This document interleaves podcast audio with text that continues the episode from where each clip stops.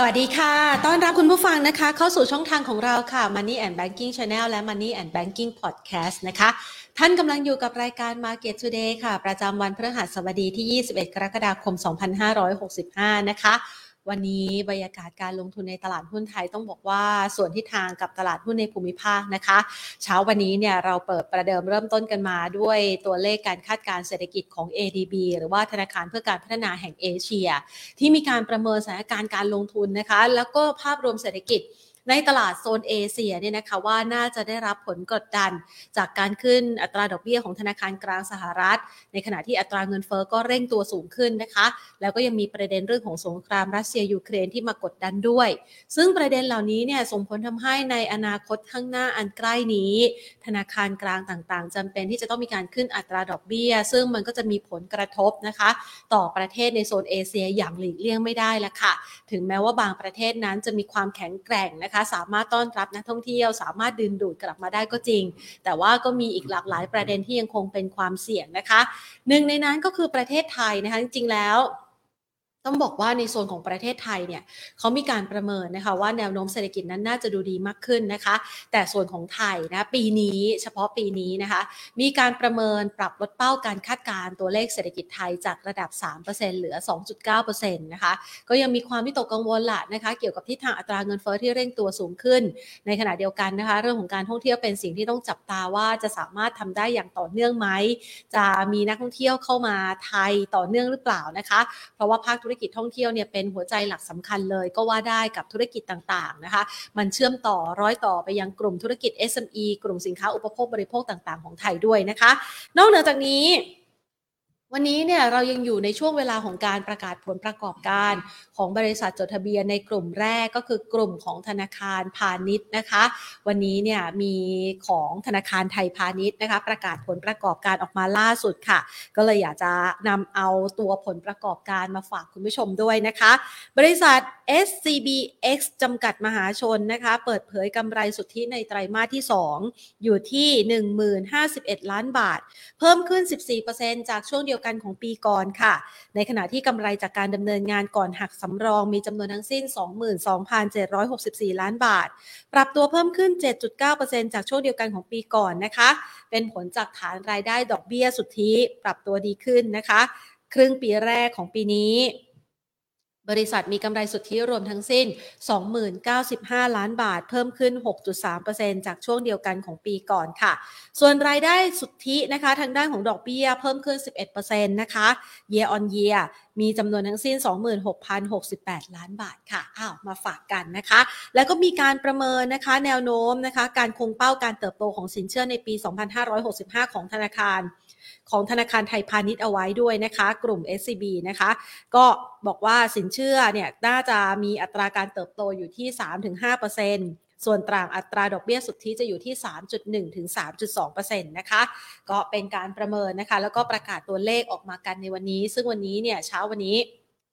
เราจะเห็นว่าหุ้นของธนาคารไทยพาณิชย์นะคะเป็นตัวแรกเลยนะคะเป็นอันดับที่1นนะคะของมูลค่าการซื้อขาย แล้วก็มีแรงซื้อกลับคืนมาค่อนข้างจะดีเลยทีเดียวละค่ะ เอาละค่ะ เดี๋ยวเรามาดูกันนะคะ วันนี้เนี่ยออย่างที่ภาพเห็นนะคะเป็นกราฟของราคาหุ้นนะคะของ SCB ในเช้าวันนี้นะคะ แล้วก็เป็นภาพหนึ่งที่มีการช่วยทำให้บรรยากาศการลงทุนในตลาดหุ้นไทยดูสดใสคึกคัก เพราะว่า 5 อันดับแรกเนี่ยนะคะก็เป็นหุ้นกลุ่มธนาคารไปแล้วนะคะ เกือบหมดนะ5 อันดับแรก SCB ขยับเพิ่มขึ้นมา 2.8%กสิกรไทยขยับเพิ่มขึ้น 0.36%ค่ะ บ้านปูบวกเพิ่มขึ้นมา 2.34% โอสถสภานะคะ OSP ปรับลดลงไป 5.34%นะคะ ส่วนทางด้านของ BBL ค่ะ ขยับเพิ่มขึ้น 1.97%ค่ะ ภาพรวมทั้งหมดของตลาดหุ้นไทยอย่างที่เกริ่นไปในช่วงเมื่อสักครู่นี้ต้นรายการนะคะว่าตลาดหุ้นไทยในเช้าวันนี้นะคะ บรรยากาศการซื้อขายก็แกว่งตัวในกรอบแคบแต่ว่าไปในโทนบวก ส่วนทิศทางของตลาดหุ้นในภูมิภาคนะคะ เช้าวันนี้ ตลาดหุ้นไทยปิดตลาดไปที่ระดับ 1,544.41 จุดค่ะ บวกเพิ่มขึ้นมา 5.09 จุด ด้วยมูลค่าการซื้อขาย 27,911 ล้านบาทนะคะ เดี๋ยวเราจะไปพูดคุยกันนะคะ แล้วก็ประเมินสถานการณ์เกี่ยวกับเรื่องราวของการลงทุนกันด้วยนะคะ ก่อนอื่นค่ะขอขอบพระคุณผู้ใหญ่ใจดี ที่ให้การสนับสนุนรายการของเรานะคะ True 5G คบกับ True ดียิ่งกว่านะคะ และทางด้านของธนาคารไทยพาณิชย์หรือว่า SCB นะคะ เมื่อวานที่ผ่านมา เราจะเห็นได้ว่ามีเรื่องราวหลากหลายนะคะที่มากระทบนะคะต่อทิศทางของการลงทุนหนึ่งในนั้นเนี่ยนะคะก็ต้องยอมรับว่าเป็นข่าวนะคะที่ทางด้านของซิปเมกค่ะ มีการระบุนะคะถึงการระงับการถอนกู้ เขาเรียกว่าถอนนะคะหรือว่าการถอนเงินออกจากระบบนะคะ โดยทางด้านของ s i p m e เนี่ยนะคะมีการเปิดเผยเมื่อวานที่ผ่านมานะคะ เกี่ยวกับกรณีของแพลตฟอร์มซื้อขายที่ได้มีการรายงานนะคะ เกี่ยวกับการระงับการถอนเงินชั่วคราว ภายหลังจากที่ s i p m e นะคะประกาศระงับการถอนเงินและคริปโตชั่วคราวหน้า Facebook นะคะก็มีหลากหลายเลยทีเดียวละค่ะที่เป็นผลตามมานะคะ สิ่งหนึ่งก็คือ กรณีที่ทางด้านของกลต.เองก็มีการ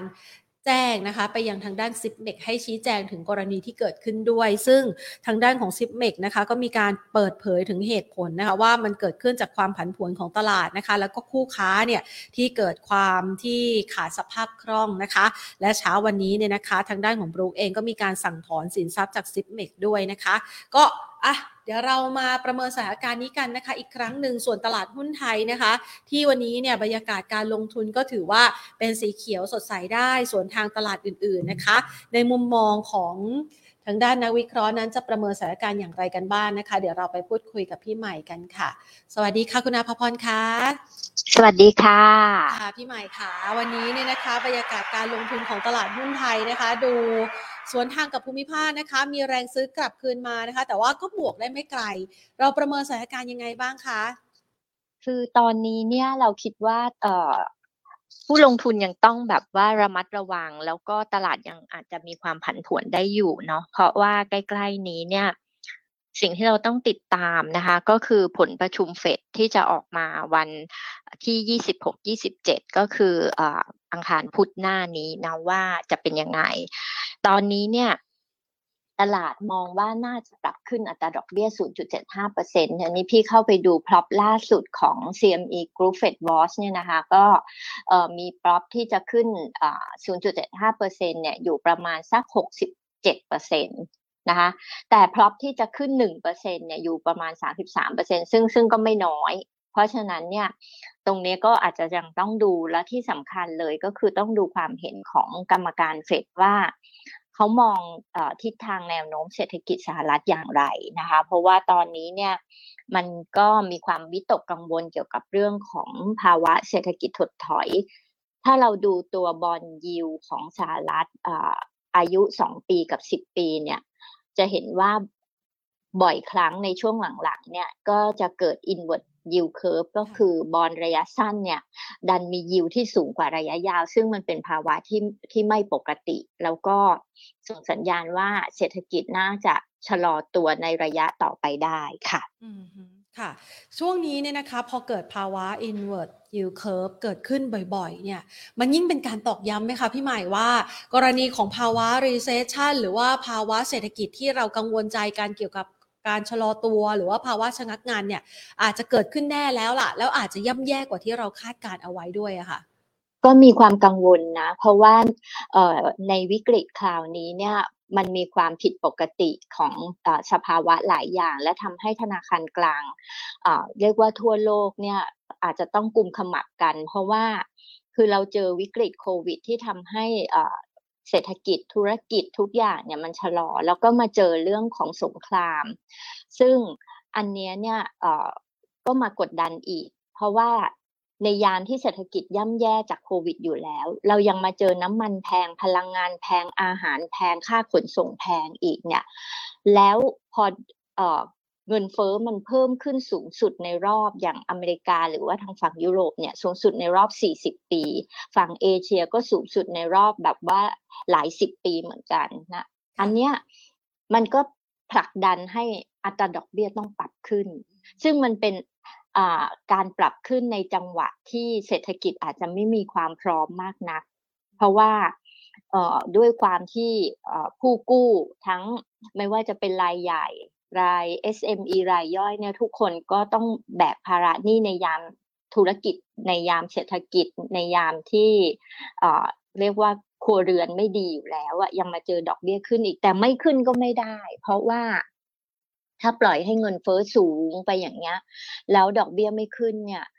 มันก็จะทำให้เสถียรภาพของเศรษฐกิจ เสถียรภาพของระบบมีปัญหาอีก เพราะว่าเนี่ยตอนนี้มันเจอหลายเรื่องที่ที่ที่ไม่ปกตินะคะก็ก็เลยทำให้หลาย ๆ ฝ่ายรวมทั้งเราเองก็ค่อนข้างมีความกังวลเกี่ยวกับเรื่องของภาวะเศรษฐกิจชะลอตัวหรืออาจจะมี recession ในบางบางช่วงเวลาค่ะ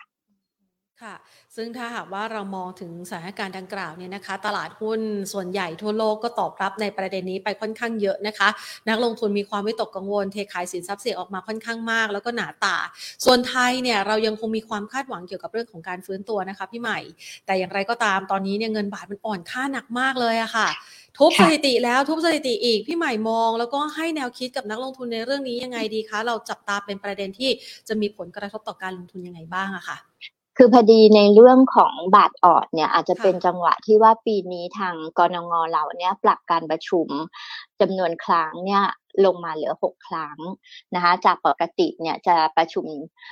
ทุกๆ 6 สัปดาห์ เพราะฉะนั้นมันก็จะมันก็จะมีแลกไทม์ระหว่างเรากับทางฝั่งสหรัฐนานนานขึ้น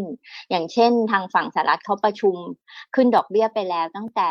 กลางเดือนมิถุนาเนี่ยของเราเองเนี่ย ต้องรอไปจนถึง 10 สิงหา เราถึงจะประชุมรอบถัดไป เพราะงั้นเนี่ยจังหวะที่มันห่างมาก มันก็ทำให้แกลบระหว่างดอกเบี้ยของอเมริกากับเราเนี่ยมันมีความห่างนานขึ้น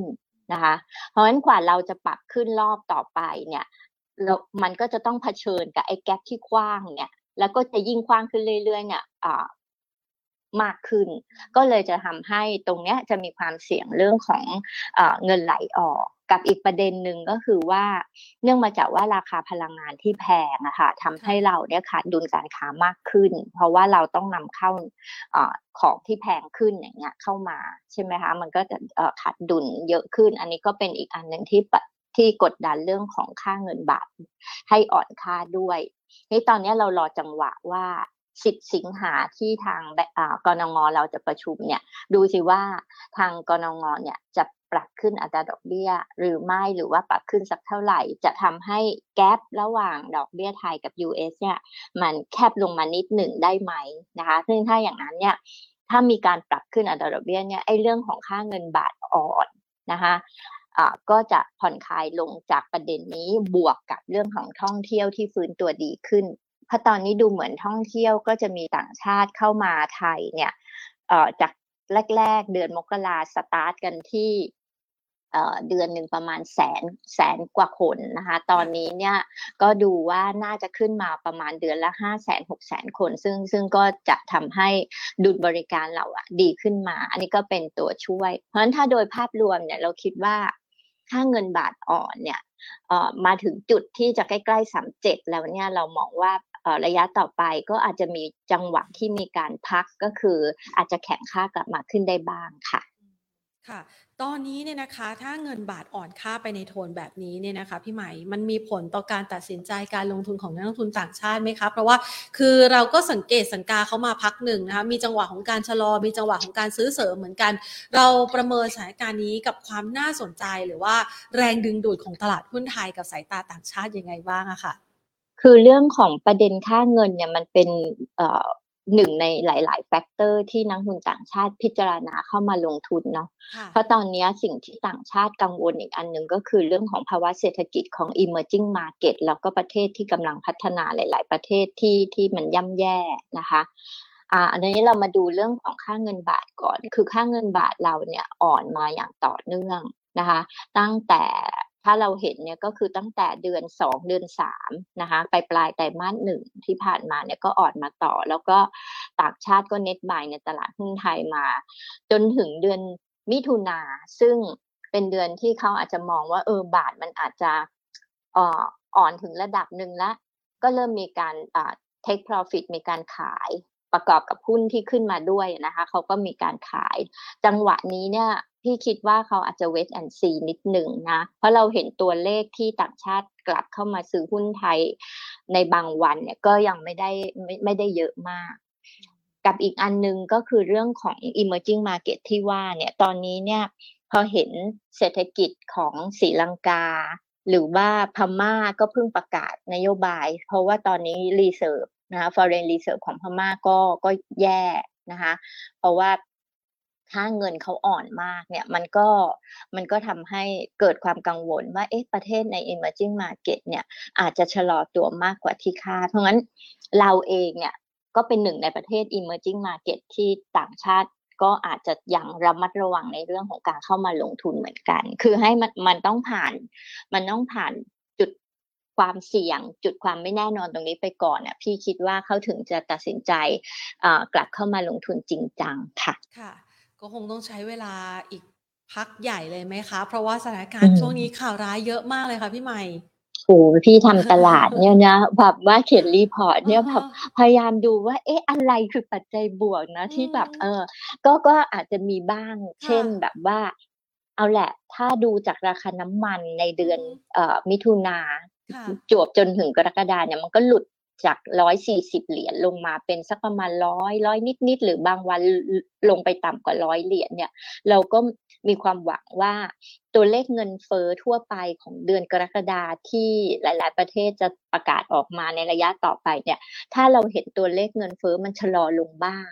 จากเดือนมิถุนาเนี่ยทำนิวไฮนิวไฮกันทั่วหน้าเนี่ยนะคะ ก็ก็อาจจะเป็นอะไรที่เอ่อ ทำให้สถานการณ์หรือว่าเซนติเมนต์ของการลงทุนเนี่ยอาจจะกระเตื้องขึ้นมาได้บ้างค่ะ ค่ะในจังหวะแบบนี้เนี่ยนะคะ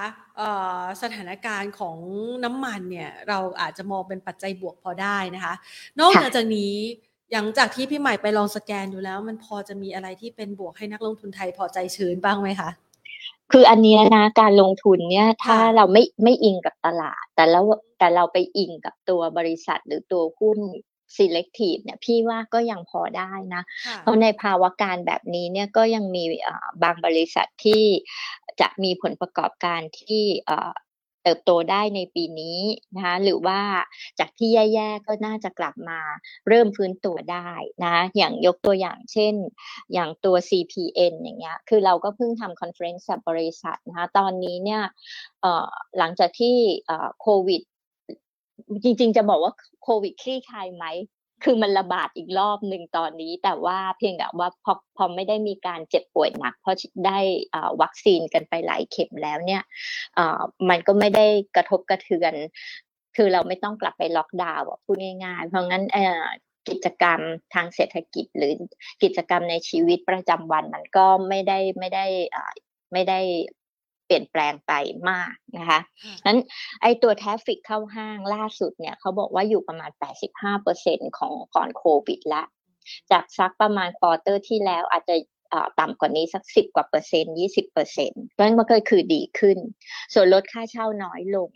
จาก Q2 ปีที่แล้วได้เขาให้ส่วนลดค่าเช่ามาสี่สิบเปอร์เซ็นต์ตอนนี้ก็เหลือแค่สิบกว่าเปอร์เซ็นต์แล้วปีหน้าก็ไม่น่าจะมีส่วนลดค่าเช่าแล้วโดย overall โดยรวมนะธุรกิจ ดีขึ้นนะคะธุรกิจโรงแรมก็ค่อยๆดีขึ้นอาหารก็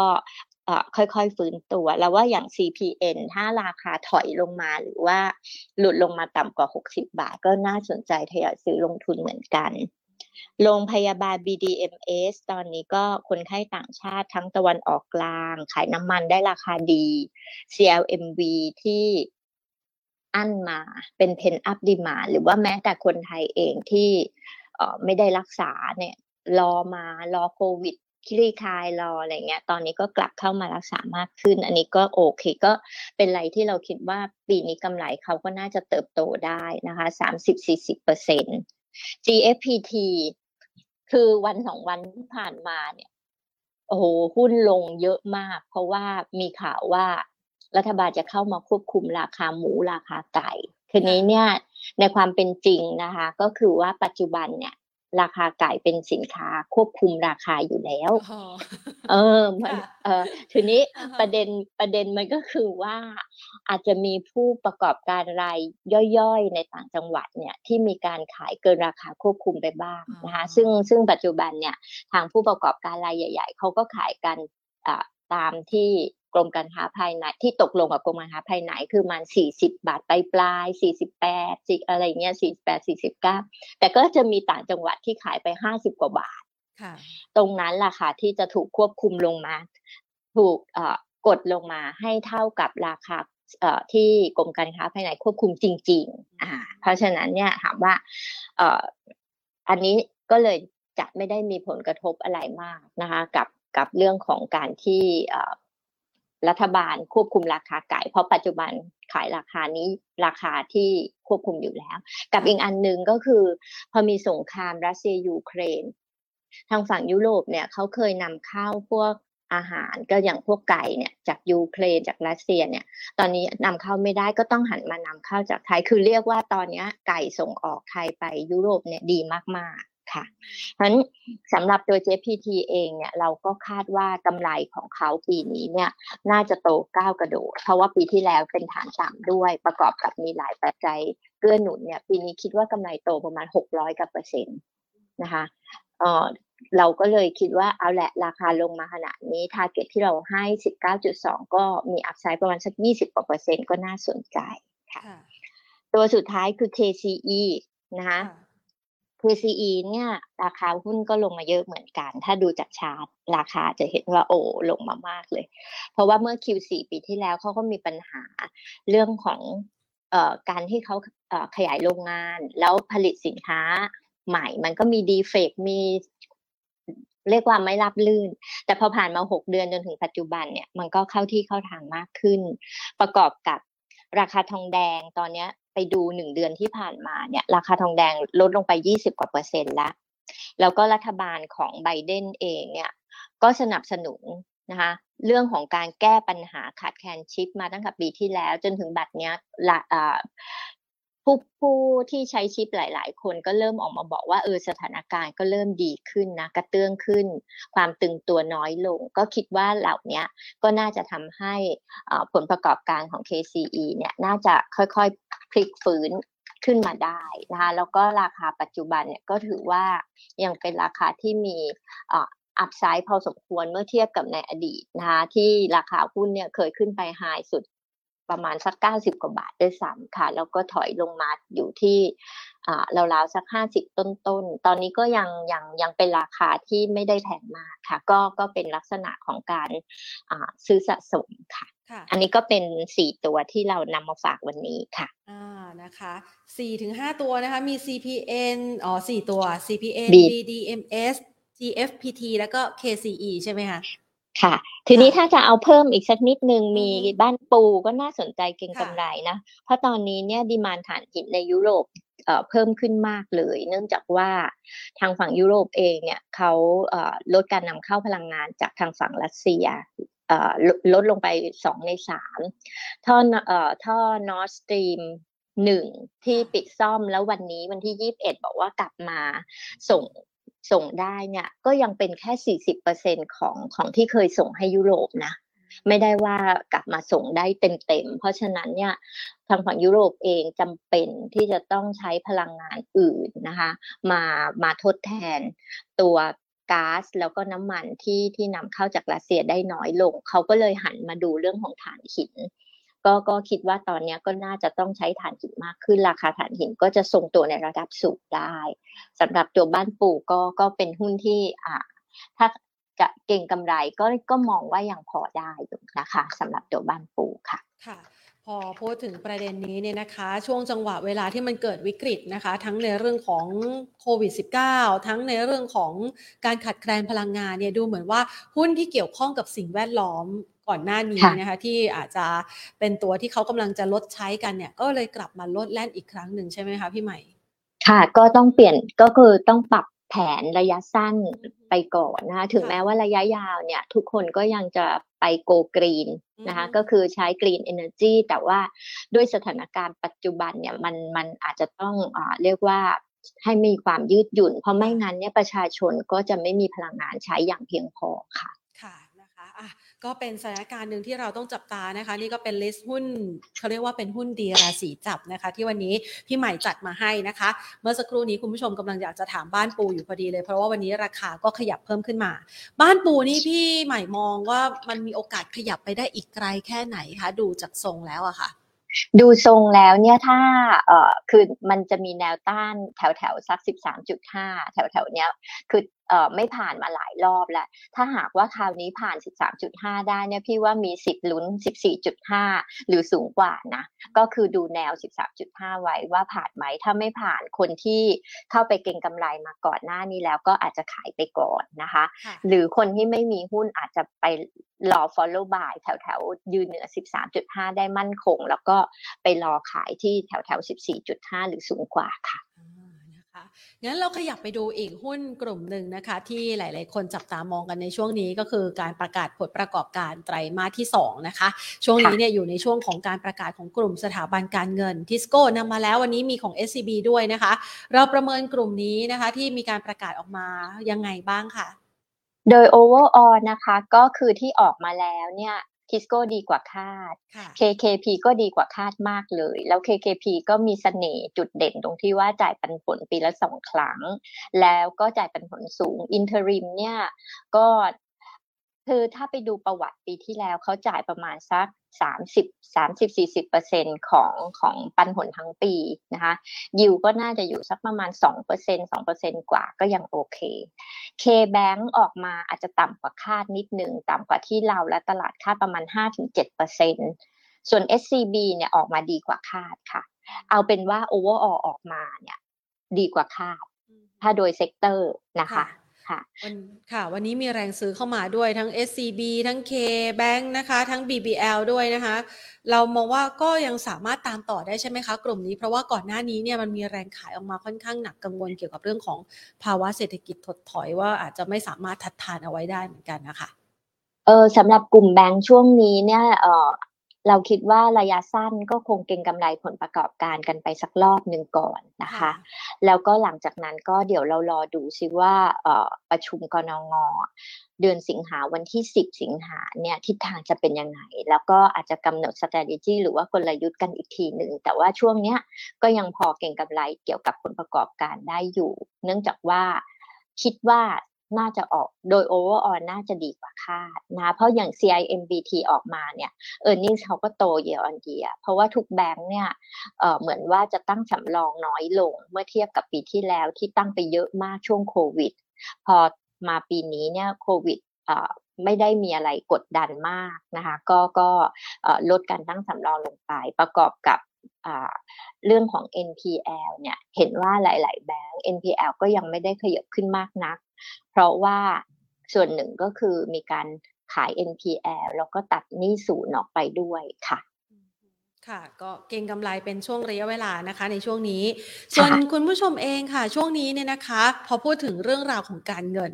เมื่อคืนที่ผ่านมานะคะ มีข่าวที่หลาย ๆ คนอาจจะกังวลใจ แล้วก็อยากจะสอบถามพี่ใหม่นะคะว่า เอ๊ะมันจะกระทบลามเข้ามาถึงไทยไหมนะคะ ในกรณีที่ Zipmex เองเขามีการระงับการเบิกถอนนะคะ ธุรกรรมทางการเงินในส่วนของแพลตฟอร์มคริปโตนะคะค่ะถ้าเรามองความเชื่อมโยงนะคะ กับเอ่อระบบเศรษฐกิจ หรือแม้กระทั่งสถาบันการเงินไทย อันนี้เรามีความกังวลใจไหมคะก็พี่คิดว่า Impact ไม่น่าเยอะนะคะ เพราะว่าอย่างสถาบันการเงินไทยเนี่ยก็มีความระมัดระวังในเรื่องของการเข้าไปเอ่อลงทุนในธุรกิจที่เกี่ยวกับตัวสินทรัพย์ดิจิทัลแล้วณปัจจุบันเนี่ยเนื่องจากว่าไอ้ตัวที่เขาลงทุนเกี่ยวกับสินทรัพย์ดิจิทัลเมื่อเทียบกับสินทรัพย์รวมเนี่ยมันถือว่าเป็นเปอร์เซ็นต์ที่น้อยมากๆ เพราะฉะนั้นตรงเนี้ยก็ก็คิดว่าผลกระทบยังไงก็ยังไม่ได้เยอะมากค่ะค่ะ ก็อาจจะเป็นกระทบจำกัดเฉพาะกลุ่มนะคะ เฉพาะกลุ่มอ่าค่ะนะใช่คะแล้วถ้าเกิดว่าบริษัทที่มีส่วนเอี่ยวส่วนเกี่ยวข้องนี่ เราแนะนำยังไงคะช่วงนี้ที่อาจจะเป็นหุ้นที่เกี่ยวข้องกับพวกสินทรัพย์ดิจิทัลหรือว่าเกี่ยวข้องกับการลงทุนในคริปโตเคอเรนซีก่อนหน้านี้ที่เขามีการประกาศกันนะคะ เราแนะนำยังไงบ้างคะเพราะว่าราคาหุ้นในกลุ่มนี้ หรือว่าผู้ที่เกี่ยวข้องเนี่ยค่อนข้างลงมาเยอะพอสมควรเลยอะค่ะพี่ใหม่พี่ว่าต้องเว้นแอนซีอีกสักระยะหนึ่งนะ เพราะว่า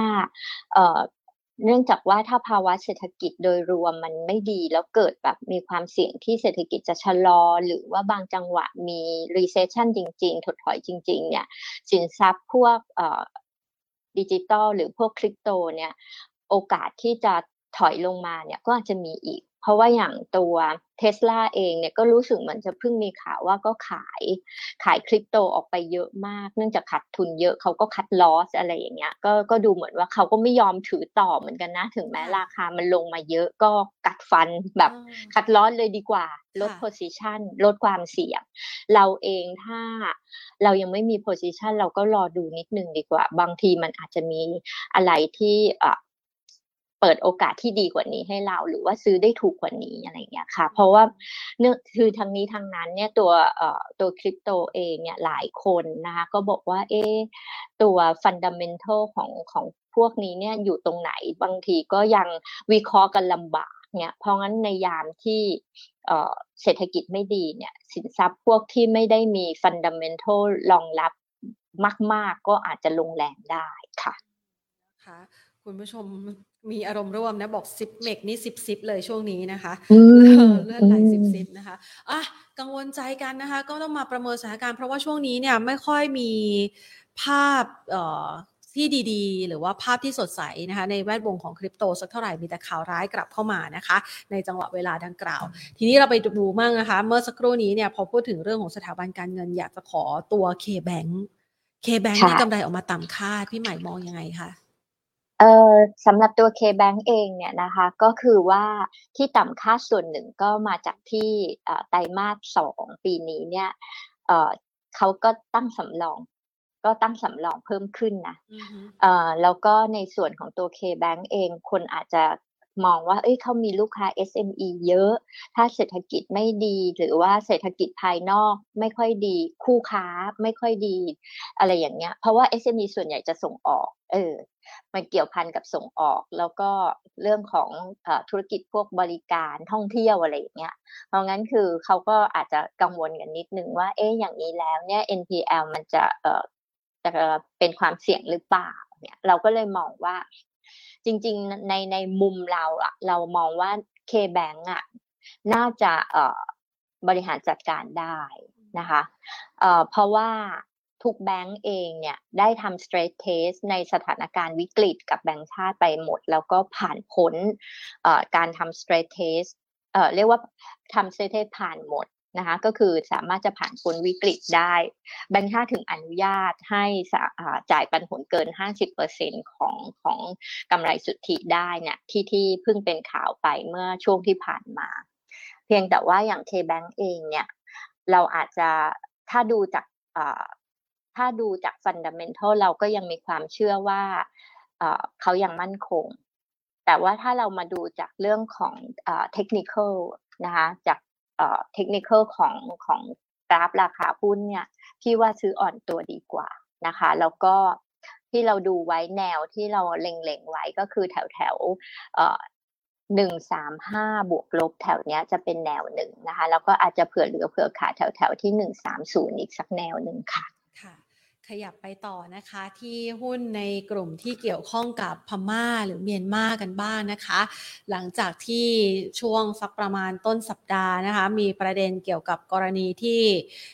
แบงก์ชาติพม่าบอกว่าระงับการจ่ายหนี้ต่างประเทศ แล้วหุ้นที่เกี่ยวข้องเนี่ยก็ปรับตัวลดลงมานะคะ ตอนนี้ก็ยังจับตาสถานการณ์ดังกล่าวอย่างใกล้ชิดนะคะ เราประเมินผลกระทบยังไงบ้างคะพี่ใหม่ คือ เออหลาย ๆ บริษัทที่เราเช็คนะคะเขาก็จะบอกว่าเออผลกระทบเนี่ยอาจจะไม่ได้เยอะมาก เพราะหนึ่งก็คืออย่างบริษัทที่ทำธุรกิจอาหารเครื่องทำธุรกิจเครื่องดื่มเนี่ยที่ที่ขายในพม่าเนี่ยสัดส่วนของตัวรายได้ของเขาจากพม่าเมื่อเทียบกับ รายได้รวมเนี่ยมันอาจจะเป็นสักประมาณ 10-20%ซึ่งก็ไม่ได้เยอะมากนะคะ กับอีกกลุ่มหนึ่งก็คือเป็นกลุ่มที่ทำธุรกิจ trading ที่พม่าอย่างเช่น MEGA สินค้าที่เขาทำ trading ที่พม่าเนี่ยมันเป็นเป็นยาเป็นสินค้าจำเป็นซะส่วนใหญ่ เพราะฉะนั้นเนี่ยเขาก็เลยมองว่าอันนี้ก็ไม่น่าจะกระทบ เพราะว่ามันเป็นสินค้าจำเป็น อันที่รัฐบาลเขาน่าจะจำกัดจริง ๆ ในเรื่องของการที่ไม่ให้นำเข้าน่าจะเป็นสินค้าที่ไม่จำเป็น เขาก็เลยมองว่าอันเนี้ยก็น่าจะเป็นอะไรที่มีผลกระทบไม่ได้เยอะมากสำหรับตัวเมกะ นะคะโดยเฉพาะเมกะเนี่ยเราคิดว่าคงไม่กระทบเยอะ แต่ถ้าเป็นธุรกิจพวกเครื่องดื่มอะไรเงี้ย ส่วนตัวพี่คิดว่าอาจจะได้รับผลกระทบบ้างค่ะ ค่ะ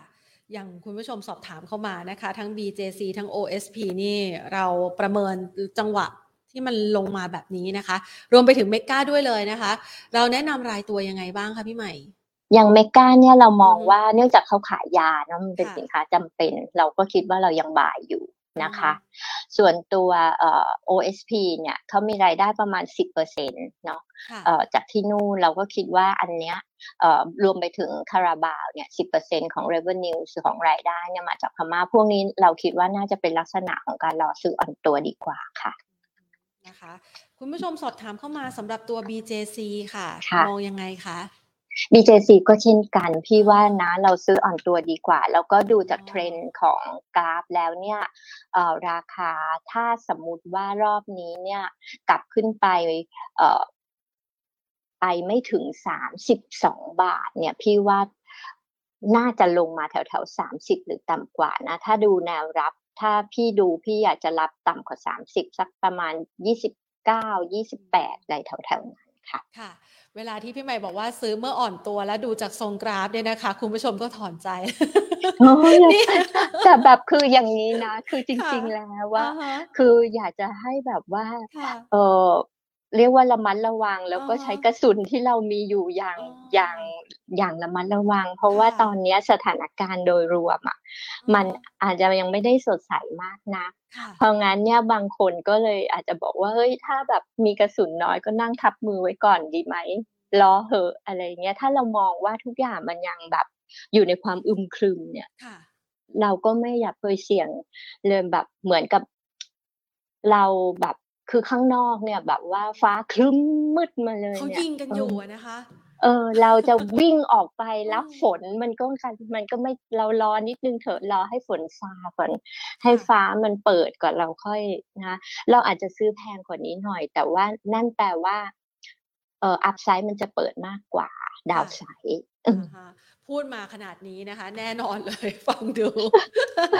ท่ามกลางข่าวร้ายแบบนี้แสดงว่าณปัจจุบันนี้ตลาดหุ้นไทยที่ถ้าเราดูกราฟนะคะ เป็นเซตอินดี x เนี่ย มันดูเหมือนว่าเออมันก็มีแรง rebound อยู่นะ พยายามจะซื้อกลับไปนะคะ ยังมีคนมองดีว่าอะน่าจะซื้อได้แหละ แสดงว่าในมุมมองของพี่ใหม่ จุดต่ำสุดที่ผ่านมาเมื่อสักประมาณวันสองวันก่อนหนึ่งห้าหนึ่งห้าโดยประมาณนะคะ ใช่ไหมคะหนึ่งห้าสองศูนย์นะคะหนึ่งห้าหนึ่งเจ็ดโลสุดของวันเนาะค่ะไม่ใช่โลใช่ไหมคะ ใจพี่คิดว่าอาจจะมีพันห้าหรือต่ำกว่านะน้ำหนักพี่คิดว่าอาจจะหลุดพันห้าได้เหมือนกัน เพราะว่าภาพตลาดระยะกลาง เราไม่พูดถึงระยะสั้นเนาะระยะสั้นอาจจะมีรีบาวมีอะไรโอเค เพราะมีเก่งกำไรเรื่องของผลประกอบการไตรมาสที่สองอะไรเงี้ยแต่พี่คิดว่าลักษณะของของกราฟตลาดเนี่ยมันเป็นลักษณะของการเอ่อระยะของเขาเรียกว่าเอ่อระยะของการลงมันมากกว่าระยะของการปรับขึ้น ก็คือไซด์เวย์ดาว นะคะ เพราะงั้นก็คือมันก็ยังมีสิทธิ์ที่จะลงไป lower low ได้ ถ้า lower low ก็คือพันห้าหรืออาจจะต่ำกว่าพันห้าได้ค่ะ ค่ะ คุณผู้ชมหลาย ๆ ท่านนะคะ ที่คุยกันมานะบอกว่าตอนนี้นะคะ พอติดลบไปแล้วเกือบยี่สิบเปอร์เซ็นตนะคะ คนที่พอติดลบแล้วเนี่ย ตอนนี้ก็ยังไม่แนะนำให้ถัวใช่ไหมคะ เราเรามีกลยุทธ์พิเศษในช่วงเวลาที่ตลาดหุ้นอยู่ในช่วงขาลงหนัก ๆ แบบนี้ยังไงบ้างคะ อดทน อดทน ท่องไว้นะ ทับมือ คือพี่เขาไปอ่านนะ article ของต่างประเทศพี่ก็อยากรู้เหมือนกันว่าตลาดแบบเนี้ย เอ๊ะพวก expert ทั้งหลายที่อยู่ต่างประเทศ fund manager ระดับโลกเนี่ยเขาแนะนำยังไงกัน เขาบอกว่าในยามวิกฤตเนี่ย สิ่งที่เขาแนะนำให้ให้ผู้ลงทุนเอ่อเป็น strategy เลยคือ extra patient คืออดทนเป็นพิเศษ อืมให้ระมัดอดระมัดระวังและอดทนเป็นพิเศษคือเราต้องรอจังหวะเวลาให้มันผ่านพ้นวิกฤตไปนะคะคือเราอะ มีหุ้นในพอร์ตเราก็ดูว่า เอ้ย หุ้นเรามันเป็นหุ้นที่ผ่านวิกฤตได้ไหมยังไม่ต้องดูว่าราคานะ ราคามันส่วนใหญ่ก็จะขาดทุนนั่นแหละเนาะหรืออาจจะต่ำกว่าทุนประมาณหนึ่ง นะคะ แต่ถ้าเขาสามารถที่จะผ่านวิกฤตไปได้ แล้วเราคิดว่าต้นทุนที่เรามีอยู่เนี่ย เป็นต้นทุนที่ไม่ได้แพง แล้วก็ต่ำกว่า fair value ค่อนข้างแน่นอนเนี่ย ถือไปค่ะ ค่ะ คือใช้เวลารักษารักษาและดูแลพอร์ตของเราให้มันฟื้นคืนชีพกลับมาด้วยเวลาค่ะ แต่ถ้าหากว่าเรายังมีเงินสดเหลืออยู่ประมาณหนึ่งเนาะเราก็อาจจะจับจังหวะในการที่เข้าไป ซื้อเพิ่มบ้างนะคะสำหรับหุ้นที่เราคิดว่า เอ้ย ราคามันลงลึกจริง ๆ ต่ำกว่าพื้นฐานจริง ๆ แน่ ๆ แล้วก็โอเค ระหว่างทางมีปันผงปันผลให้เราได้รับไปบ้าง ระหว่างทางก็โอเคค่ะค่ะนะช่วงนี้ต้องมีกลยุทธ์เป็นพิเศษนะคะ ขอไปดูหุ้นนะคะ ในกลุ่มของค้าปลีกบ้างค่ะพี่ใหม่ คุณผู้ชมสอบถามเข้ามานะคะ ของ CPO กับแมคโครมองยังไงคะ CPO เนี่ยจริง ๆ แล้วเอ่อตัวยอดขายสาขาเดิมในไตรมาสสองเขาก็โตได้นะเมื่อเทียบกับปีที่แล้วนะคะเพราะฉะนั้นเราก็เลยคิดว่าเอ่อตัว CPO เองเนี่ยเฉพาะตัวธุรกิจเอ่อร้านสะดวกซื้อพี่ว่าโอเคนะคะ ส่วนแมคโครแมคโครเนี่ยเท่าที่สอบถามจาก Analyst เขาก็บอกว่าในส่วนของยอดขายสาขาเดิมก็ ก็เพิ่มขึ้นเหมือนกัน แต่ว่าเพิ่มนิดหน่อยเป็นเลขหลักเดียวไม่ได้เยอะมากนะแมคโครก่อนแล้วกันแมคโครก็ราคาลงมาถึงระดับนี้ แล้วก็ไซด์เวย์อยู่แถวๆนี้มาสักพักหนึ่งนะคะ ก็คิดว่าถ้ามีอยู่ก็ถือไปก่อนนะคะสำหรับตัวแมคโครเป็นลักแนะนำถือ CPO เนี่ยก็คือเขาเคยหลุด 60 นะ พี่ว่าถ้าหลุด 60 ลงมาก็พอจะทยอยซื้อสะสมได้ค่ะ นะคะค้าปลีกนะคะ มองในเครือเดียวกันไปแล้ว ไปมองที่ CRC บ้างค่ะ CRC Central Retail นะคะ มองยังไงคะพี่ใหม่ คือเขาก็ไซด์เวย์คล้ายๆแมคโครแถวแถว35 บาท บวกลบมาสักระยะหนึ่งนะคะ แล้วก็แนวโน้ม CRC ถ้าดูจากเทคนิคเนี่ย เขามีความเป็น bullish divergent นิดๆ เพราะฉะนั้นระยะสั้นเนี่ยถ้าเกิดเขาราคาหุ้นขึ้นไปยืนเหนือ 36 บาทได้เนี่ยเราก็ถือว่ามีลุ้นแถวแถวซักเนี่ยค่ะไฮเดิมเขาก็คือแถวแถว37 ถึง37 38 ได้ ก็คือถ้าเราจะเข้าไปเก็งกำไรก็ ซื้อเมื่อเขายืนเหนือ 36 บาทได้นะคะ เพราะตอนนี้เขาเขายังอยู่ใต้เส้น moving 10 วัน อยู่ก็ไปซื้อตอนที่เขายืนเหนือเส้น moving 10 วันได้ดีกว่าค่ะค่ะ ตัว BTS ค่ะ มองยังไงคะพี่ใหม่ มีโอกาสจะขึ้นไปแตะ 2 หลักนะคะที่ 10 บาทไหม ใช้เวลานิดหนึ่งเนาะเพราะว่า BTS ก็ยังมีประเด็นเกี่ยวกับเรื่องของตัวสายสีเขียวเนาะว่าจะได้ต่อสัมปทานหรือไม่ต่อสัมปทานก็ต้องรอดู เพราะว่าตอนนี้เนี่ยหน่วยงานกรทมเขาก็เข้ารับฟังข้อมูลกับบริษัทนะคะแล้วก็เขาบอกว่าจะใช้เวลาอีกไม่เกิน 60 วันศึกษารายละเอียดว่าเรื่องหนี้สินที่มีกับ BTS 4 0 0 0 0ล้านเนี่ยจะเอาอย่างไง นะคะ ก็ก็คือคิดว่าถ้าหากว่าได้ข้อสรุปตรงนี้เนี่ยทิศทางราคาหุ้นของ BTS ก็ก็จะดูเรียกว่าชัดเจนมากขึ้น ส่วนที่จะขึ้นไปเลขสองหลักเนี่ยพี่ว่าอาจจะใช้เวลาสักนิดหนึ่งนะคะค่ะ ขออีกสักสี่ตัวค่ะพี่ใหม่ตัวสบายเทคโนโลยีค่ะ ราคาเนี่ยลงมานะคะ คุณผู้ชมสอบถามว่า พอจะมีโอกาสกลับไปเยือนที่เดิมไหม คือเขาลงมาจากสี่เกือบเกือบสี่สิบเนาะไฮสามสิบเจ็ดนะคะ ตอนนี้อยู่ประมาณสิบเจ็ดบาทกว่า ถ้าเราดูตรงนี้เนี่ยมันน่าจะเป็นลักษณะของการมีเทคนิคอลรีบาวหลังจากที่ลงมาเยอะ เพราะว่าตอนนี้เขาลงมา test 61.8 ของฟิโบนัชชีนะคะ ก็น่าจะมีสิทธิ์ที่จะ rebound ได้ ทีนี้การ rebound เนี่ยคิดว่าอาจจะไปได้ เต็มที่ที่เรามองนะก็ประมาณสัก ยี่สิบยี่สิบสองค่ะ แต่ถ้าจะขึ้นไปเหนือกว่านั้นเนี่ยจะต้องมีปัจจัยที่เข้ามาเกื้อหนุนแบบมีนัยสำคัญ แต่ถ้าดูจากเรื่องของแค่เทคนิค rebound ก็ก็เต็มที่ก็ประมาณสัก ถ้าหวังหมายว่าสักยี่สิบนะโอเค ส่วนยี่สิบสองนั้นก็คือเป็นเป็นอะไรที่เรียกว่าแนวถัดไปละกันค่ะ ค่ะ ตัว KTB ค่ะ KTB นี่ราคาหุ้นนะคะ จริง ๆ ตอนนี้ก็น่าจะอยู่ในขายที่ดีแหละนะคะ เพราะว่าก่อนหน้านี้เนี่ยเขาวิ่งขึ้นไปแรง แต่ว่าวันนี้เนี่ยมันเริ่มมีแรงปรับพักฐานหรือแรงขายทำกำไรออกมา คุณผู้ชมบอกว่าลงมาตรงนี้เนี่ยมันยังดีอยู่หรือเปล่าคะคือพื้นฐานของ KTB เนี่ยไม่ไม่เปลี่ยนนะคะ ก็คือในส่วนของตัวพื้นฐานก็เหมือนเดิมนะคะ แล้วก็สิ่งที่เขาได้มาเพิ่มก็คือมีรายได้จากการ ค่าฟรีจากการขายสลากกินแบ่งผ่านแอปเป๋าตังเนาะแต่ว่าอันหนึ่งที่เรา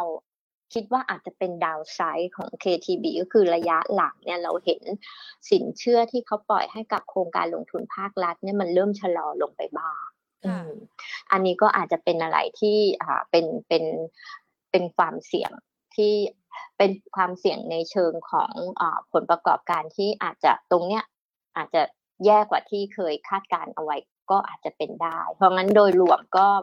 มองว่าเอาแหละ ถ้าถ้ามีอยู่ถือได้ เพราะเป็นหุ้นที่มีปันผลนะคะ เดี๋ยวเราขอดูนิดนึงว่าปีนี้เนี่ยเราคาดการปันผลกรุงไทยไว้สักเท่าไหร่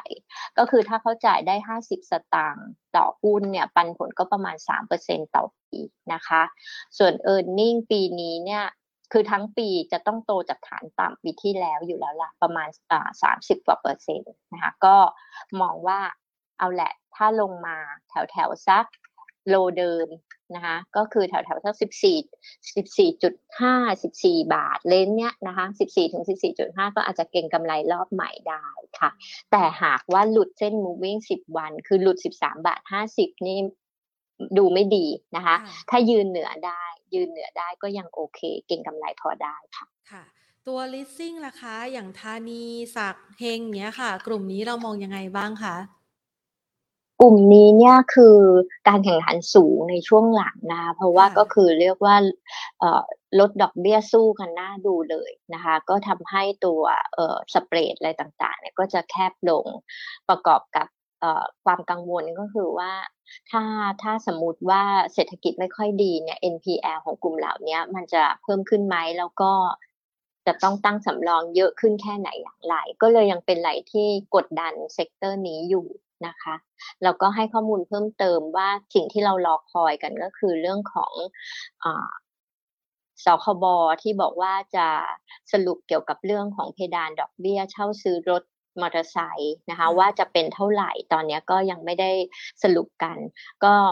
ทางสคบเขาเสนอไปยี่หกนะคะทางผู้ประกอบการเคยบอกว่าอยากได้สามสิบก่อนหน้านี้เขาปล่อยกันประมาณสักสามสิบกว่าเปอร์เซ็นต์อะไรเงี้ยสามสิบสามสามสิบสี่เปอร์เซ็นก็ต้องรอดูว่าจะลงมาอยู่ที่เท่าไหร่นะคะ ทีนี้ประเด็นก็คือว่าถ้าหากว่าเพดานต้องลดลงมาเนี่ย ก็คือต้องมีการลด ลดดอกเบี้ยให้กับลูกค้าขณะที่ต้นทุนการเงินเนี่ยมันก็เพิ่มขึ้นไงนึกออกไหมก็คือดอกเบี้ยขาขึ้นนะเนาะเออ มันก็จะทางข้างล่างก็ดันขึ้นไป ข้างบนก็กดลงมาเนี่ยสเปรดมันก็อาจจะแคบลงได้ ออมสินเองมาเป็นผู้เล่นรายใหม่นะคะเขาก็เขามาเป็นผู้เล่นรายใหม่ แล้วเขาก็เออเป็นของรัฐอะเขาก็คิดดอกเบี้ยถูกถูกถูกกว่าตลาดมาก ๆ อันนี้ก็ เป็นอีกปัจจัยหนึ่งที่ทำให้จะต้องแข่งขันในเรื่องของราคากันมากขึ้นค่ะะแล้วเขาตั้งใจจะมาให้สินเชื่อช่วยเหลือประชาชนด้วยนะคะใช่นะคะ ก็น่าจับตานะคะ ขอสองตัวสุดท้ายแล้วค่ะ พี่ใหม่ค่ะ IVL ค่ะ มองยังไงคะ IVL พี่ว่า e a r n i n g Q2 น่าจะโอเคเลยนะคะ ก็ในแง่ของการเก็งกำไรก็ยังพอได้อยู่นะคะ เพียงแต่ว่าเอ่อตอนนี้เนี่ย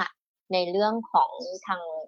IVL เองนะสเปรดก็เริ่มเห็นว่าเอาลุกในครึ่งปีหลังเนี่ยมันอาจจะแคบลงบ้าง เพราะฉะนั้นเนี่ยเก่งกำไรก็คิดว่าแกะอย่าไปหวังแกะเยอะเอาแบบสักสามเปอร์เซ็นห้าเปอร์เซ็นก็พอค่ะ ทีนี้ในเชิงของเทคนิคก็คือเราคิดว่า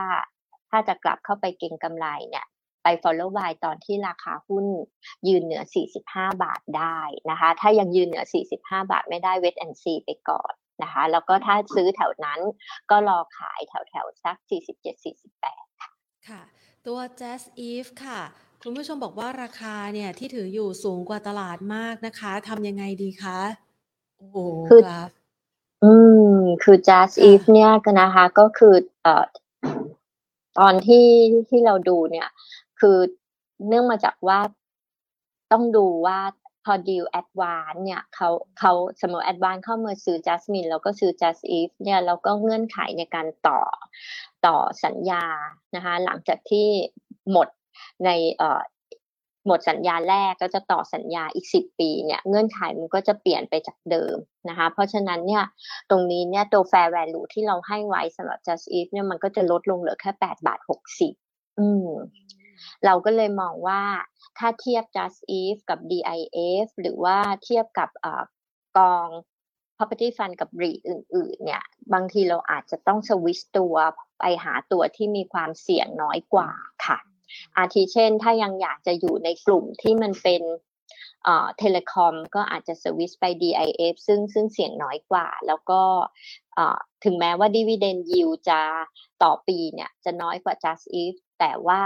ถ้าดู IRR IRR หมายถึงผลตอบแทนของการที่ผู้ลงทุนจะได้รับเฉลี่ยต่อปี ไปจนถึงสิ้นสุดสัญญาเนี่ย IRR ของ DIF ก็ยังสูงกว่า Just If ค่ะฟังดูแล้วก็ดูไม่ค่อยช่วงนี้อาจจะต้องหลีกเลี่ยงการลงทุนนะคะ แล้วก็คนที่มีอยู่เราแนะนำยังไงคะเออ พูดถ้าจะถือไปตรงนี้จนถึงสิ้นสุดทุกสิ่งอย่างเนี่ยพี่จำได้ว่าตัว IRR มันจะอยู่ประมาณแค่สี่เปอร์เซ็นกว่าอืมไม่ถึงห้าเปอร์เซ็นแต่ถ้าเป็นตัว DIF เนี่ยจะได้ IRR ประมาณสักหกหกเปอร์เซ็นกว่าเจ็ดเปอร์เซ็นก็คือถ้าสวิชได้ก็ก็ลองลองพิจารณาดูค่ะค่ะโอเคได้เลยค่ะ วันนี้ต้องขอขอบพระคุณพี่ใหม่มากเลยนะคะ ที่มาให้ความรู้แล้วก็มุมมองการลงทุนเพื่อที่จะ ทนทานกับภาวะตลาดหุ้นขาลงไปพร้อม ๆ กันนะคะ ค่ะค่ะขอบพระคุณค่ะ ด้วยความยินดีค่ะ สวัสดีค่ะ ที่ใหม่นะคะ คุณอาภาพรแสวงพักนะคะ ก็จากทางด้านของ DBS Vickers ประเทศไทยนะคะ ผู้อำนวยการฝ่ายผู้อำนวยการบริหารฝ่ายวิจัยหลักทรัพย์นะคะ จากบริษัทหลักทรัพย์ DBS Vickers ประเทศไทยนะคะ คุณอาภาพรแสวงพักพี่ใหม่ของเรานั่นเองนะคะ มาพูดคุยกันนะคะ เพื่อที่จะประเมินหาหุ้นดีราศีจับนะ คือช่วงนี้นะคะ ต้องบอกว่าตลาดหุ้นขาลงนะคะ หลาย ๆ คนเนี่ยทำใจได้ยากนะคะ มันต้องทนทานกับภาวะอะไรบ้างหนึ่งทนทานกับภาวะนะคะความกลัวกลัวที่จะขาดทุน ฉันจะขาดทุนไปมากกว่านี้อีกเยอะไหมนะคะ กับทนทานกับภาวะเขาเรียกว่า กลัวเหมือนกันนะคะ กลัวว่าจะพลาดโอกาสดีๆนะคะ จากการซื้อหุ้นราคาถูกไปหรือเปล่านะคะ ดังนั้นมันก็เลยมีจังหวะที่แบบเอ๊ะเก๊กลางๆ จะเข้าดีไม่เข้าดีนะคะ เราก็เลยต้องมาประเมินสถานการณ์กันนะคะ ซึ่งถ้าหากว่าเรามองภาพรวมเนี่ยเราจะเห็นได้ว่าในช่วงระยะเวลาต่อจากนี้เนี่ยยังคงมีความไม่แน่นอนสูงกับตลาดหุ้นไทยนะคะ แล้วก็อาจจะต้องมีความระมัดระวังในเรื่องของการลงทุนให้มาก แล้วเมื่อสักครู่นี้นะคะ พี่ใหม่ก็บอกไว้แล้วนะคะ ว่าเราลองไปดูนะคะว่าผู้เชี่ยวชาญการลงทุนต่างประเทศเขาบอกว่ายังไงนะคะ extra patient นะคะ เมื่อกี้แปลไม่ทันฟังไม่ออก สรุปง่ายๆก็คือว่าให้อดทนพิเศษเป็นอย่างสูงนะคะ ง่ายๆ ทับมือสำหรับใครนะคะที่อยากจะได้เทคนิคพิเศษดีๆ แบบนี้นะคะวันนี้เนี่ยเป็นวันพิเศษด้วยนะคะ วันพฤหัสบดี ซึ่งในทุกๆ วันพฤหัสบดีเวลาสองทุ่มนะคะ เราจะมีคลิปพิเศษนะคะ เป็น Market Today Exclusive ที่จะมาเสิร์ฟให้กับคุณผู้ชมที่เป็นสมาชิกของเราผ่าน add LINE Market Today นะคะ สแกนที่มุมจอนี้นะคะ เดี๋ยวน้องขึ้นให้นะคะ หรือว่าสแกนเข้ามานะคะ คลิกตรงลิงก์อะค่ะ ที่เป็น Line v l o Market Today นะคะ เดี๋ยวนี้ดูง่ายเลยนะคะ ท่านก็จะได้เทคนิคพิเศษนะคะ ในการที่จะฝ่าวิกฤตตลาดหุ้นขาลงนะคะเราจะรู้จังหวะในการที่จะเข้าไปทำกำไรกันได้ วันนี้เนี่ยแพนเห็นอีกหนึ่งเครื่องมือหนึ่งนะคะ ก่อนที่จะจากคุณผู้ชมไปนะคะ ในวันนี้นะคะ เหลือเวลาอีกสักนิดหน่อยแล้วกันเนาะให้แพนได้นำเอาเรื่องที่เมื่อสักครู่นี้นะคะ พอดีพี่ใหม่พูดถึงเครื่องมือหนึ่งนะคะ เดี๋ยวขอหาเครื่องมือวัดก่อนนะ พูดถึงตัวสบายเทคโนโลยีนะคะ ตัวสบายเทคโนโลยีนะคะเขาก็มีอ่าเดี๋ยวเดี๋ยวอขออนุญาตนะคะ ให้พี่ปอมช่วยเปิดให้แล้วกันนะคะ พี่ปอมช่วยเปิด Trading View หน่อยค่ะตัว Trading View แล้วก็ขอตัวหุ้นสบายนะคะ อะมาค่ะคุณผู้ชมคะมาลองใช้เครื่องมือที่เมื่อสักครู่นี้นะคะ พี่ใหม่ให้ไว้นะคะ ในการที่เราจะดูนะคะว่าตัวหุ้นนะคะ ราคาเนี่ยมันลงมาถึงระดับไหนระดับไหนทำไมไปวัดยังไง มันสามารถบอกแนวรับแนวต้านได้ยังไงบ้างนะคะ ขออนุญาตแชร์เครื่องมือนี้นะคะ เพื่อให้คุณผู้ชมลองไปวัดกัน คือแพนมักจะใช้คำว่าวัดกันเล่นๆนะ จริงๆแล้วเนี่ยมันไม่ได้ คำว่าเล่นๆ อาจจะไม่สามารถใช้กับการลงทุนได้นะคะ แต่อยากให้คุณผู้ชมมีเครื่องไม้เครื่องมือนะคะ ไปลองใช้นะคะ เพื่อใช้ในการที่จะศึกษาเพิ่มเติม พอรู้แล้วนะคะ เรารู้ว่าอ๋อตัวนี้มันใช้แบบนี้นะ พอรู้เครื่องมือแล้วเอาไปใช้นะคะ พอสนุกสนานกับเครื่องมือเราก็จะรู้สึกว่าเราอยากจะต่อยอดนะคะ ความสามารถในด้านนั้นๆ เพิ่มเติมเข้าไปนะคะ เครื่องมือที่ว่าเอาเมื่อสักครู่นี้ใครฟังทันบ้างนะคะ เครื่องมือที่ว่านะคะ กับตัวหุ้นสบายเทคโนโลยีนะคะ มาดูกันเขาใช้ฟิโบนัชชีค่ะฟิโบนัชชีเนี่ยนะคะมันเป็นตัวเลขมหัศจรรย์นะคะ ที่สามารถนำมาใช้ในการวัดการเขาเรียกว่าวัดได้แม้กระทั่งวงรอบของหอยนะคะ คุณผู้ชมเคยเห็นไหมหอยทากหรือหอยอะไรก็แล้วแต่นะคะ ที่มันมี ตัวตัวตัวเปลือกมันนะคะเป็นแบบใจกลางนะคะ แล้วก็วนๆไปนะจนกระทั่งเป็นแบบเปลือกหอยอันใหญ่นะคะเขามีการวัดนะคะทางวิทยาศาสตร์ว่าระยะห่างของวงรอบของหอยเนี่ยมันเป็นตัวเลขมหัศจรรย์เหล่านี้นะคะ เพราะฉะนั้นเราจะมากลางกันค่ะ นี่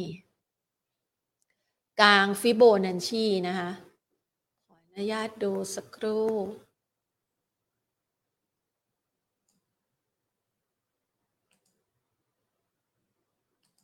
อขอตั้งใจดูสักครู่หนึ่งนะคะ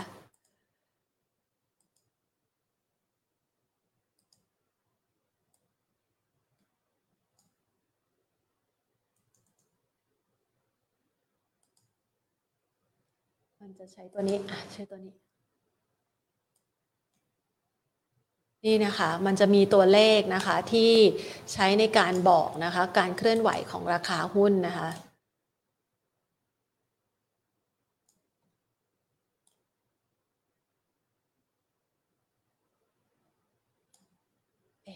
อะอะถูกละถูกละ อะอันนี้นะคะ ขออนุญาตวัดตรงนี้ตรงนี้ตรงนี้ ที่พี่ใหม่บอกว่า 61 นะคะจุดแปดเนี่ยมันคืออะไรนะคะนี่วัดจากระดับตั้งต้นนะคะแหมใช้สมาธินะคะในการมองเพราะว่าจอเนี่ยมันอยู่ค่อนข้างห่างจากแผนนะคะ คือตัวกราฟนะคะของสบายเทคโนโลยีเนี่ยเราจะเห็นว่าราคาหุ้นเนี่ยนะคะมันวิ่งมานะคะ ถ้าใครนะคะสามารถใช้กราฟเทคนิค หรือเข้าใจนะคะตัว e r i t Wave นะคะเข้าใจ Dow Theory นะคะท่านจะสามารถเข้าใจนะคะในวิธีการวัดในลักษณะแบบนี้หรือว่าเข้าใจนะคะว่าการเคลื่อนไหวของแต่ละระดับของตลาดเนี่ยนะคะมันมันบ่งบอกถึงจังหวะอะไรกับเราบ้างนะคะขออนุญาตนะคะลบตรงนี้นิดหนึ่งเมื่อสักครู่นี้เนี่ยที่ไม่ใหม่ว่าไว้นะคะมันจะเห็นจังหวะนะคะของการอันนี้เป็น สบายเทคโนโลยีเนาะอ่านี่นะคะ ถ้าวัดเนี่ยในระดับประมาณนี้นะคะ มันก็จะสามารถบ่งบอกนะคะ ตัวการขึ้นลงของราคาหุ้นได้นะคะ มันจะเป็นกรอบๆไปนะคะ มันก็จะบอกว่าตรงนี้เนี่ยผ่านจังหวะนะคะของแต่ละเวฟนะคะ ไปที่ระดับสักประมาณเท่าไหร่นะคะอ่านี่เขาวัดตรง ระดับ 68 ของพี่ใหม่นะคะ อยู่ตรงนี้นะคะ จังหวะการขึ้นของกราฟนะคะ ซึ่งโดยส่วนใหญ่นะคะ เวลาที่เราใช้เครื่องหมายเครื่องมือนี้เนี่ยนะคะ มันจะบอกว่าโอกาสของแนวรับนะคะของราคากราฟเนี่ยในแต่ละระดับนะคะ มันจะอยู่ที่ระดับเลขพิเศษเหล่านี้นะคะแล้วก็จะมีการเคลื่อนไหวอยู่ในกรอบแต่ละกรอบนะคะ ที่สามารถใช้เป็นแนวรับแนวต้านได้นะคะ และโดยส่วนใหญ่นะคะ เลขนี้เนี่ยมันก็จะมีเกิดเกิดการรีบาวนะคะ ที่ระดับพิเศษตรงนี้ก็คือ 61.8 นะคะ กับ 78.6 นะคะ ก็สามารถที่จะนำไปใช้นะคะในการที่จะพิจารณาการเคลื่อนไหวของราคาหุ้นกันได้นะคะ ลองไปศึกษาเพิ่มเติมค่ะ คือจริงๆ แล้วเนี่ยนะคะ แพนก็เป็นคนหนึ่งที่ศึกษาเครื่องไม้เครื่องมือเหล่านี้นะคะ เพื่อที่จะนำมาใช้เพราะอยากรู้ว่าคนอื่นๆเขารู้ได้ยังไงนะว่าตรงนี้เป็นจุดกลับตัวนะคะ ตรงนี้เป็นโอกาสของการลงทุนนะคะ เราก็สามารถที่จะเอาประยุกต์เครื่องมือเหล่านี้ละค่ะมาใช้นะคะ เวลาที่คุณผู้ชมเห็นหน้าตาสายลุ้งแบบนี้นะคะ ท่านก็สามารถที่จะลองเอาไปประยุกต์ใช้นะคะ กับกราฟของท่านนะคะ ไว้มีโอกาสเอางี้ ไว้มีโอกาสนะคะ เราจะมาลองฝึกวิธีการกลางกลางฟิโบกันนะคะไว้เดี๋ยวแพนขออนุญาตไปทำคลิปเป็นพิเศษมาให้นะคะ ส่วนค่ำคืนวันนี้เนี่ยเราก็มีคลิปพิเศษเช่นเดียวกันนะคะ เรียนรู้กันเรื่องของกราฟเทคนิค แล้วก็จังหวะในการที่จะหาทางเอาชนะภาวะตลาดหุ้นขาลงกับ recession ด้วยนะคะ ฝากเอาไว้ในคลิปนี้ค่ะสำหรับวันนี้ลากันไปก่อนนะคะ สวัสดีค่ะ